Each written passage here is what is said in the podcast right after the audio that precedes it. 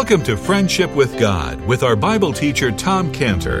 Today's message and previous messages can be listened to or downloaded for free at friendshipwithgod.org. Friendshipwithgod.org. You can also obtain free resources from Tom Cantor and view our online bookstore at friendshipwithgod.org or call us at 800 247 3051. 800 247 3051. Tom Cantor also has a daily devotional verse that comes out each day by email and on Facebook. To receive this small daily devotional verse that Tom Cantor puts out, you can sign up at friendshipwithgod.org, friendshipwithgod.org, or find Tom Cantor on Facebook by searching for Tom Cantor and Friendship with God. Now, here is our Bible teacher, Tom Cantor. In John 3:19, is following the great verse of John 3:16, for God so loved the world that he gave his only begotten son that whoever believes in him should not perish but have everlasting life.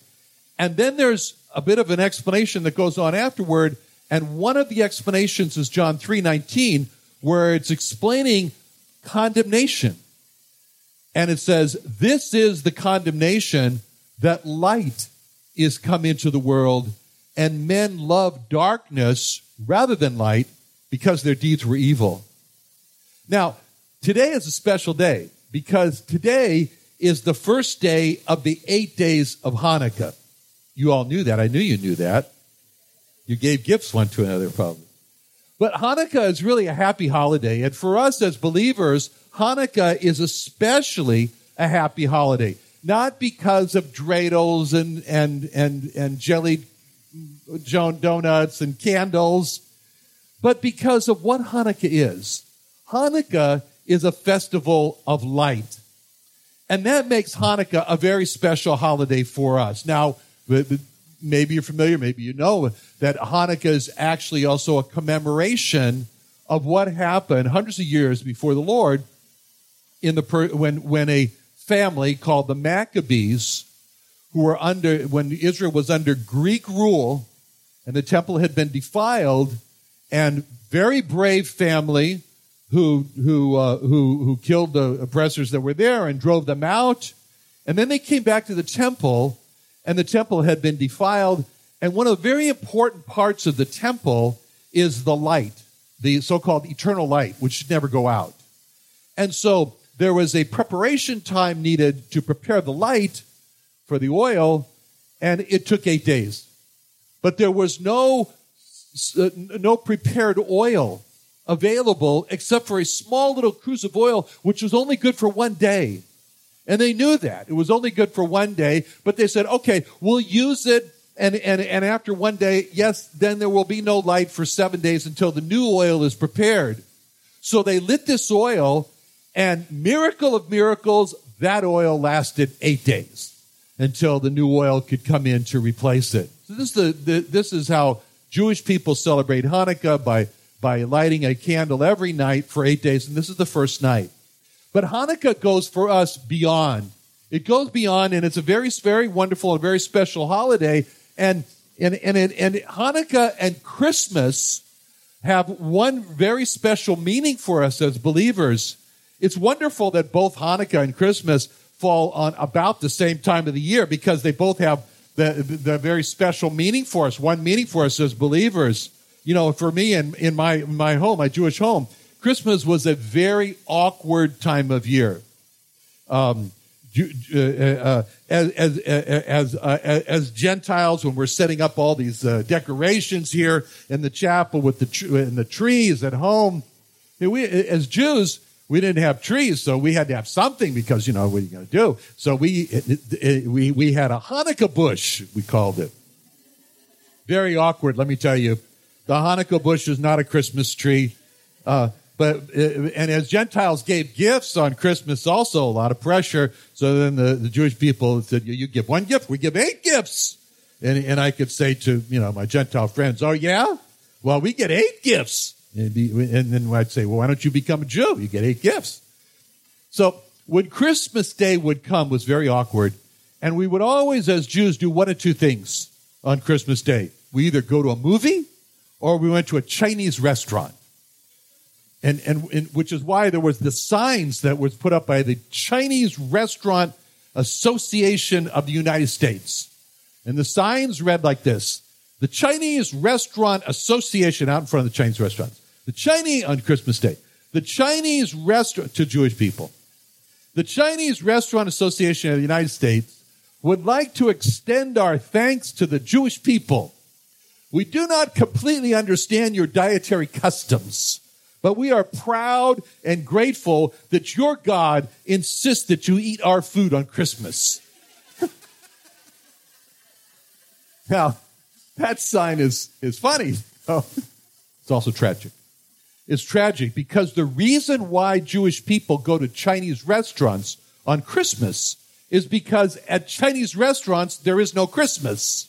So at Chinese restaurants, for them, it's a relief because there's no songs of thou didst leave thy throne and, and he is born and what child is this and the birthday of a king and joy to the world, the Lord is come. No. Chinese restaurants, no. So because for Jewish people, there is no king that was born. For Jewish people, there is no Lord that came. For Jewish people, there is no birthday of a king, and the same is true for the Chinese people. So, to get rest from hearing about how God has come in the flesh, Jewish people go to Chinese restaurants, and that's tragic. Because for us, Isaiah 9 6 has happened. It says, you know, Isaiah 9 6, For unto us a child is born, unto us a son is given, and the government shall be upon his shoulder, and his name shall be called Wonderful Counselor, the Mighty God, the everlasting Father, the Prince of Peace. That child has been born. That son has been given. And that child is the mighty God. So Hanukkah, a festival of light, is a special celebration because of the truth that we just considered in John 3:19 where it says this is the condemnation and the point that's the point the point we want to draw on this morning is light because light is come into the world. Light has come into the world. This is Hanukkah. Hanukkah is a festival of light, and light has come into the world. And Hanukkah for us is more than just one day's oil lasting for eight days. Hanukkah is festival of light. It's a celebration of John 3:19. Light has come into the world. Light has come into the world. And that light is a person. And that person stood during Hanukkah, during the festival of lights in the temple and proclaimed in John 8:12 John 8 12. Then spake Jesus again unto them, saying, I am the light of the world. He that followeth me shall not walk in darkness, but shall have the light of life. And this one verse unlocks all the meaning behind the festival of light, behind Hanukkah. Now, during Hanukkah in the temple in Jerusalem, in the temple, there were two really very important parts of that festival of light called Hanukkah. And, and the, and, and the first part was the lighting of the candles. Now, I'm not talking about the lighting of the candles where a new one is lit every day in the so-called menorah that you see today. But there was another lighting of the candles during this festival of light that took place in one part of the temple called the court of the women. And, and, and, and again, not to be confused with the menorah in the temple, that, that, that uh, uh something different. But this this is, and as I mentioned, this menorah, you see this, for example, in the windows and the homes of Jewish people where today's one candle and then the second candle and so forth for eight days. Now, that was in the temple, that was done. But Hanukkah, Hanukkah at that time was a festival of lights. And, and, and, and, and what happened, if you or I were in, were in Jerusalem at this time, it was exciting. It was very exciting because in the court of the women in the temple, there were these great, big, huge candelabras that threw off tremendous amount of light and they lit up all of Jerusalem. They were so big. And it was in the context of these outer lights in the court of the women where the Lord Jesus Christ made his statement, I am the light of the world in John 8 12. It was as these great lights were streaming their light down on the city of Jerusalem that the Lord Jesus Christ made this, made this statement, I am the light of the world. That's the when and the then of John 8 12. Then spake Jesus unto them, saying, I am the light of the world. It was a very happy time as those candelabras were lit to illuminate all of Jerusalem. So as he cries out, that he was the light of the world, it's clear he was making a comparison with the candelabras there. And the Lord Jesus was the light. Those candelabras were dark until they were lit. The Lord Jesus is never dark. He always gives off light. What was remembered about the Maccabees it was the fear that the oil was going to run out after one day. But with the Lord Jesus, there's never running out. There's never, never any fear of him saying, I'm sorry, but the last person before you took all the light that I have, so there's none for you. Sorry. He's never going to hear that. No. Those candelabras were bright, uh, were, were bright, but, but, but they still didn't reach every part of Jerusalem. But the light that the Lord gives is available to anyone, everywhere. And, and then there was the scripture that, that promised that the Lord Jesus would, would, would, would be the light of the, of the world. That, that there was a scripture that, that he was drawing from and referring to. And, and, and that's a scripture, for example, in Isaiah 42 6, Isaiah 42 6, uh, the Lord, I, the Lord, have called thee in righteousness and will hold thy hand and will keep thee and give thee for a covenant of the people for a light to the Gentiles, the light of the Gentiles. So this is the first part of this, this, this great festival of lights. It's the lighting of the great candelabras. But there was another part. There was another part to Hanukkah, and, and that was the second part. And that, and, and, and, and this is where the Lord made another great I am statement about himself. And this is given to us in John 7, John 7, 37, John 7, 37, where the, where the Lord says, in that last day, that great day of the feast, that's the festival of light, that great day of the feast, Jesus stood and cried, saying, If any man thirst, let him come unto me and drink. He that believeth on me, as the scripture has said, out of his belly shall flow rivers of living water. But this spake he of the Holy Ghost, which, which, they, which they that believe on him should receive, for the Holy Ghost was not yet given.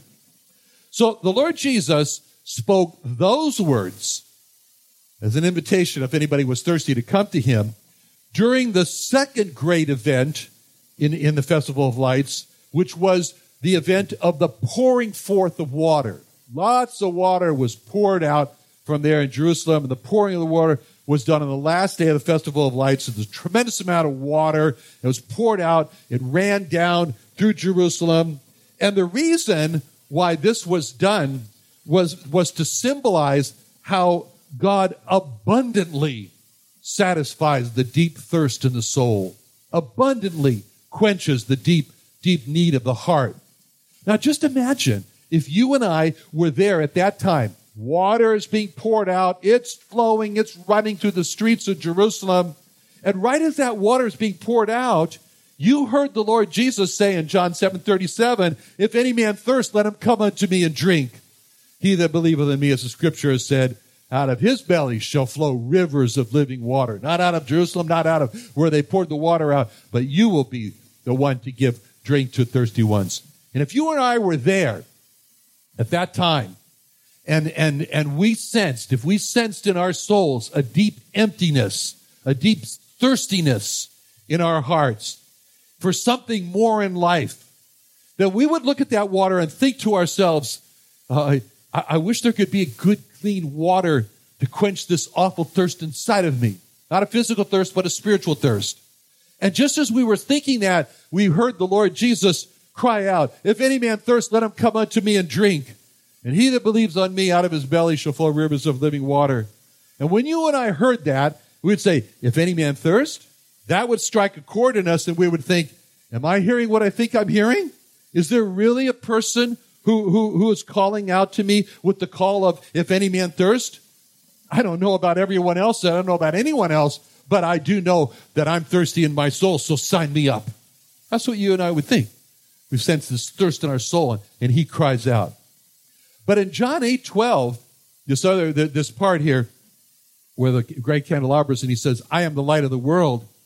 In order for us to understand that, what did he mean by "I am the light of the world"? Did that, it, it, did that just mean that, uh, well, you know, uh, uh, there's a lot of mysteries in the Bible, and I will reveal them to you, or you know, I am I am a teacher. He, he didn't say I have light. He said I am light. And so, what does it mean for he when he says I am the light of the world? So in order to see that, we need to look at the context before to see what he meant, which is which is John 8 3. John 8 3. Now in John 8 3, this is the context in which he finishes up by saying, I am the light of the world. When it says, the scribes and the Pharisees brought unto him a woman taken in adultery. And when they set her in the midst, they say unto him, Master, this woman was taken in adultery in the very act. So they pulled her right out of bed. Now Moses in the law commanded us that such should be stoned. But what sayest thou? This they said, tempting him, that they might have to accuse him. But Jesus stooped down and with his finger wrote on the ground as though he heard them not. And when they had continued to ask him, he lifted up himself and said unto them, He that is without sin among you, let him first cast a stone at her. And again he stooped down and wrote on the ground. And they which heard it, being convicted of their own conscience, went out one by one, beginning at the eldest, even unto the last. And Jesus was left alone, and the woman standing in the midst. When Jesus had lifted up himself and saw none but the woman, he said unto her, Woman, where are thine, those thine accusers? Hath no man condemned thee? She said, No man, Lord. And Jesus said unto her, Neither do I condemn thee. Go and sin no more. Then spake Jesus again unto them, saying, I am the light of the world. He that followeth me shall not walk in darkness, but shall have the light, light of life. So here was a scene where there was a group of scribes and Pharisees, and they caught, I suppose, a married woman in the act of adultery. And they thought, great. This is great. This is just the opportunity that we've been looking for to trap Jesus into either not being merciful as he says he is by saying the woman should be stoned or not following the law of Moses by saying the woman should not be stoned. And they said, the perfect trap. And so then the Lord turned the light on them, the accusers, and said they should all look at themselves carefully, look into their own hearts, and the first one who sees that he has never sinned, he should be the one, he should be the first one to throw the first stone at her. And the result was the accusers in verse 9, John 8 9, John 8 9, they which heard it, being convicted of their own conscience, went out one by one, beginning at the eldest to the last. Jesus was left alone. So the effect on those proud, accusing scribes and Pharisees was that they were convicted by their own consciences and they abandoned their, their, their, their, their, their condemning accusations against the woman. And this is what he, as the light of the world, does. The light of the world humbles the proud, humbles proud accusers. The light of the world makes personal sin an issue, prominent. The light of the world leads the proud to abandon their sin of condemnation by causing them to see their own sin. That's what the light of the world does. It humbles the proud. So the remedy for proud criticism is to spend time in the presence of the light of the world. He'll fix that. So first, the light of the world, uh, this is what happened here. Now, as far as the woman is concerned, the light of the world led her, led this sinful woman to understand and to state that Jesus is Lord, that Jesus is God. So, and, and there was one more effect uh, of the light of the world on this sinful woman when he said to her in verse 11, Go and sin no more. So, this means now the light of the world led this woman again to think of her sin and led this woman to stop the sin of adultery, to stop it. And, and right after this episode of causing the, the, the, the proud scribes and Pharisees to see how dirty and rotten their personal sin was and leading them to abandon uh, their, their criticism there. Uh, right after the light of the world had, had led this sinful, adulterous woman to see just how dirty and rotten her sin was and leading her first to believe in the deity of the Lord Jesus and then to abandon the sin of adultery, then, and, and, and right after that, Danny says, I am the light of the world. So this is what the light of the world does. The light of the world leads people to not walk in darkness. Not walk in darkness. He that followeth me shall not walk in darkness. The darkness that the light of the world corrects. The darkness of men who had fallen into the darkness of pride and were not even able to see their own pride. The darkness of a woman who had fallen into the darkness of sexual immorality. So, what we see here in these two great I am statements that the Lord made during Hanukkah, during the Festival of Light, is that He is the light of the world, that He quenches the thirst inside, the inner thirst. And He invites everyone to come to Him to, to, to have that need satisfied. We've seen that the light of the world exposes sin. And communion, in a few moments, communion only has meaning if we think about our own sin and the need that we have because of our sin. And we resolve with determination to leave sin. To say, that's not for me.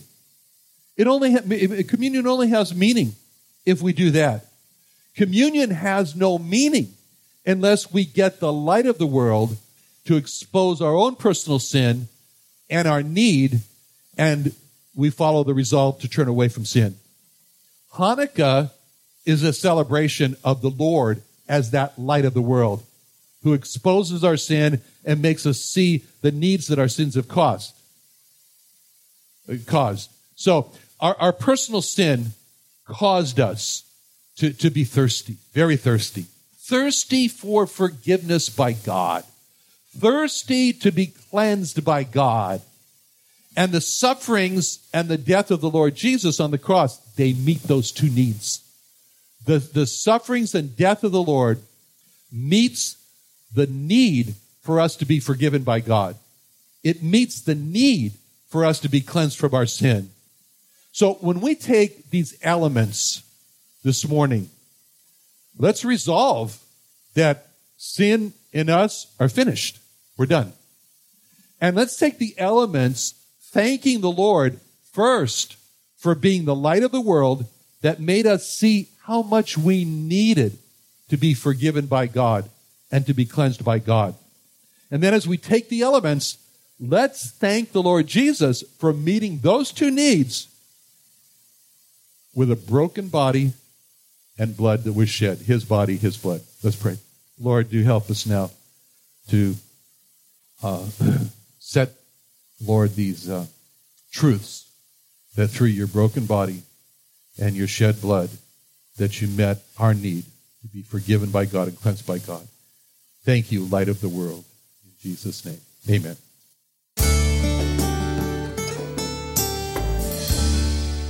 Another wonderful day studying the Bible with our Bible teacher Tom Cantor here on Friendship with God. Don't forget that today's message and previous messages can be listened to and downloaded for free at friendshipwithgod.org. Friendshipwithgod.org. You can also go online to find free resources from Tom Cantor and our online bookstore at friendshipwithgod.org. You can also find Tom Cantor on Facebook, and you can also go to friendshipwithgod.org and sign up for his daily devotional. Tom Cantor is also the founder of Israel Restoration Ministries. You can visit that website at israelrestorationministries.org. You can write to Tom Cantor at P.O. Box 711330, P.O. Box 711330, Santee, California. Santee, California 92071. Or email Tom Cantor at tomcantor at friendshipwithgod.org. Tom Cantor at friendshipwithgod.org. Or for more information about Tom Cantor and Friendship with God and Israel Restoration Ministries, call us at 800 247 3051. Reach Israel.